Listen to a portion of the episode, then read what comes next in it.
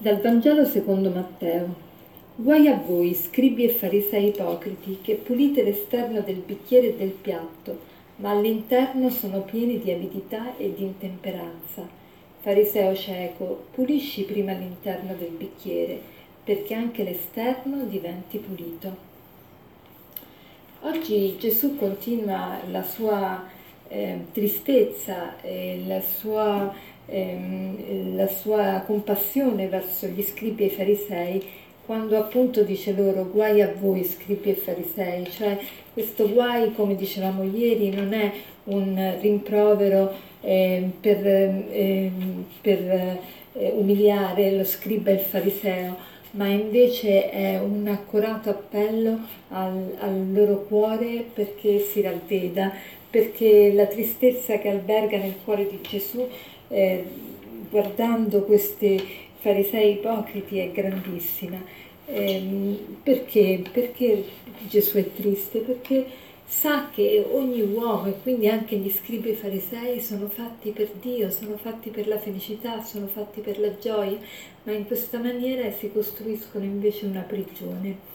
E, e oggi vorrei soffermarmi su questo guai eh, che, che praticamente eh, non è altro che un eh, incoraggiamento e un'esortazione a essere puri di cuore, perché dice guai a voi scribi e farisei ipocriti che pulite l'esterno del bicchiere del piatto, ma all'interno sono pieni di avidità e di intemperanza.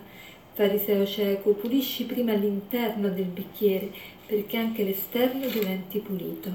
Cioè il Signore vuole che noi siamo puri di cuore, perché se siamo puri di cuore anche l'esterno sarà pulito, perché naturalmente all'esterno appare quello che c'è nell'anima e si dice sempre gli occhi sono lo specchio dell'anima, il volto è lo specchio dell'anima, proprio perché attraverso il volto noi dimostriamo quello che c'è nel profondo del nostro cuore.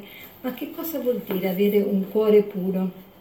Un cuore puro è un cuore abitato da pensieri buoni e non da pensieri cattivi, è un cuore animato dal desiderio di chiedere perdono per le proprie mancanze e di offrire il perdono agli altri. Un cuore puro è un cuore riconciliato con Dio, è un cuore in armonia con Dio, è un cuore in equilibrio con Dio e con gli altri, un cuore che sta eh, sperimentando la gioia di essere uniti, di amare Dio e i fratelli. Questo è un cuore puro, è un cuore puro, puro in italiano vuol dire soltanto, solo. Il cuore è puro quando non è doppio, quando non cerca l'interesse proprio e anche l'interesse degli altri, ma quando invece è tutto orientato a dare gloria a Dio. E come si fa ad avere un cuore puro?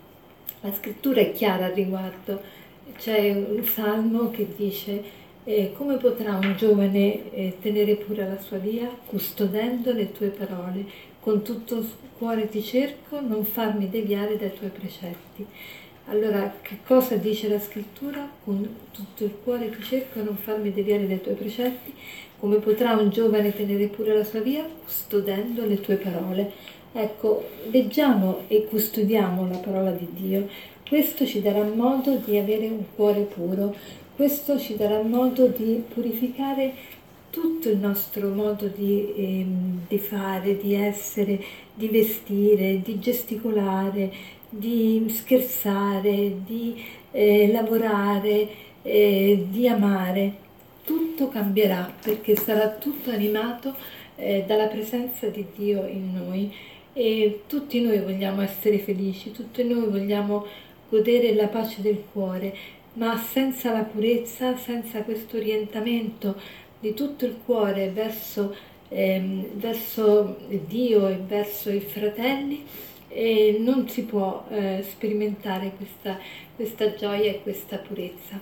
Allora cerchiamo di, di, vedere, di rettificare di che cosa ho bisogno io per purificare il mio cuore, in quale area il mio cuore è, ha bisogno maggiormente di purificazione, forse nei pensieri perché ehm, do giudizi affrettati molto presto, oppure eh, penso sempre male degli altri, oppure eh, mi affanno, sono piena d'ansia, piena di paure, eh, coltivo sempre timori, coltivo eh, sempre sospetti.